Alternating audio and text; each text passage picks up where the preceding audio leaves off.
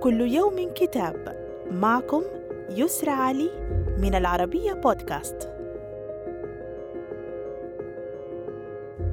كتابنا اليوم كتاب السفر للكاتب والإعلامي المغربي محمد بهجاجي.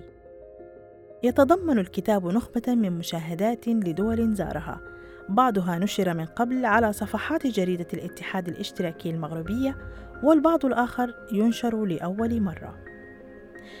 يتعلق الأمر بأسفار إلى دول عربية عدة.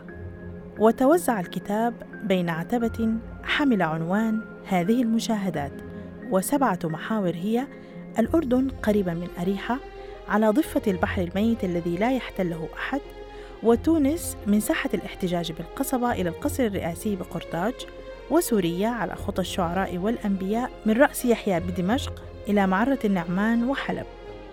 ولبنان الطوائف والطائف حرب السلم وسلم الحرب والسعودية مشاهد من الحرب على تنظيم القاعدة والعراق ربع ساعة الأخير قبل توقيع اتفاقية النفط مقابل الغذاء والجزائر رصاص ومتاريس وأقنعة مطالع العشرية السوداء. كما شدد الكاتب على أن الأسفار تنتهي عادة في مواعيدها المقررة لكن رجعها يظل ماثلا في البال.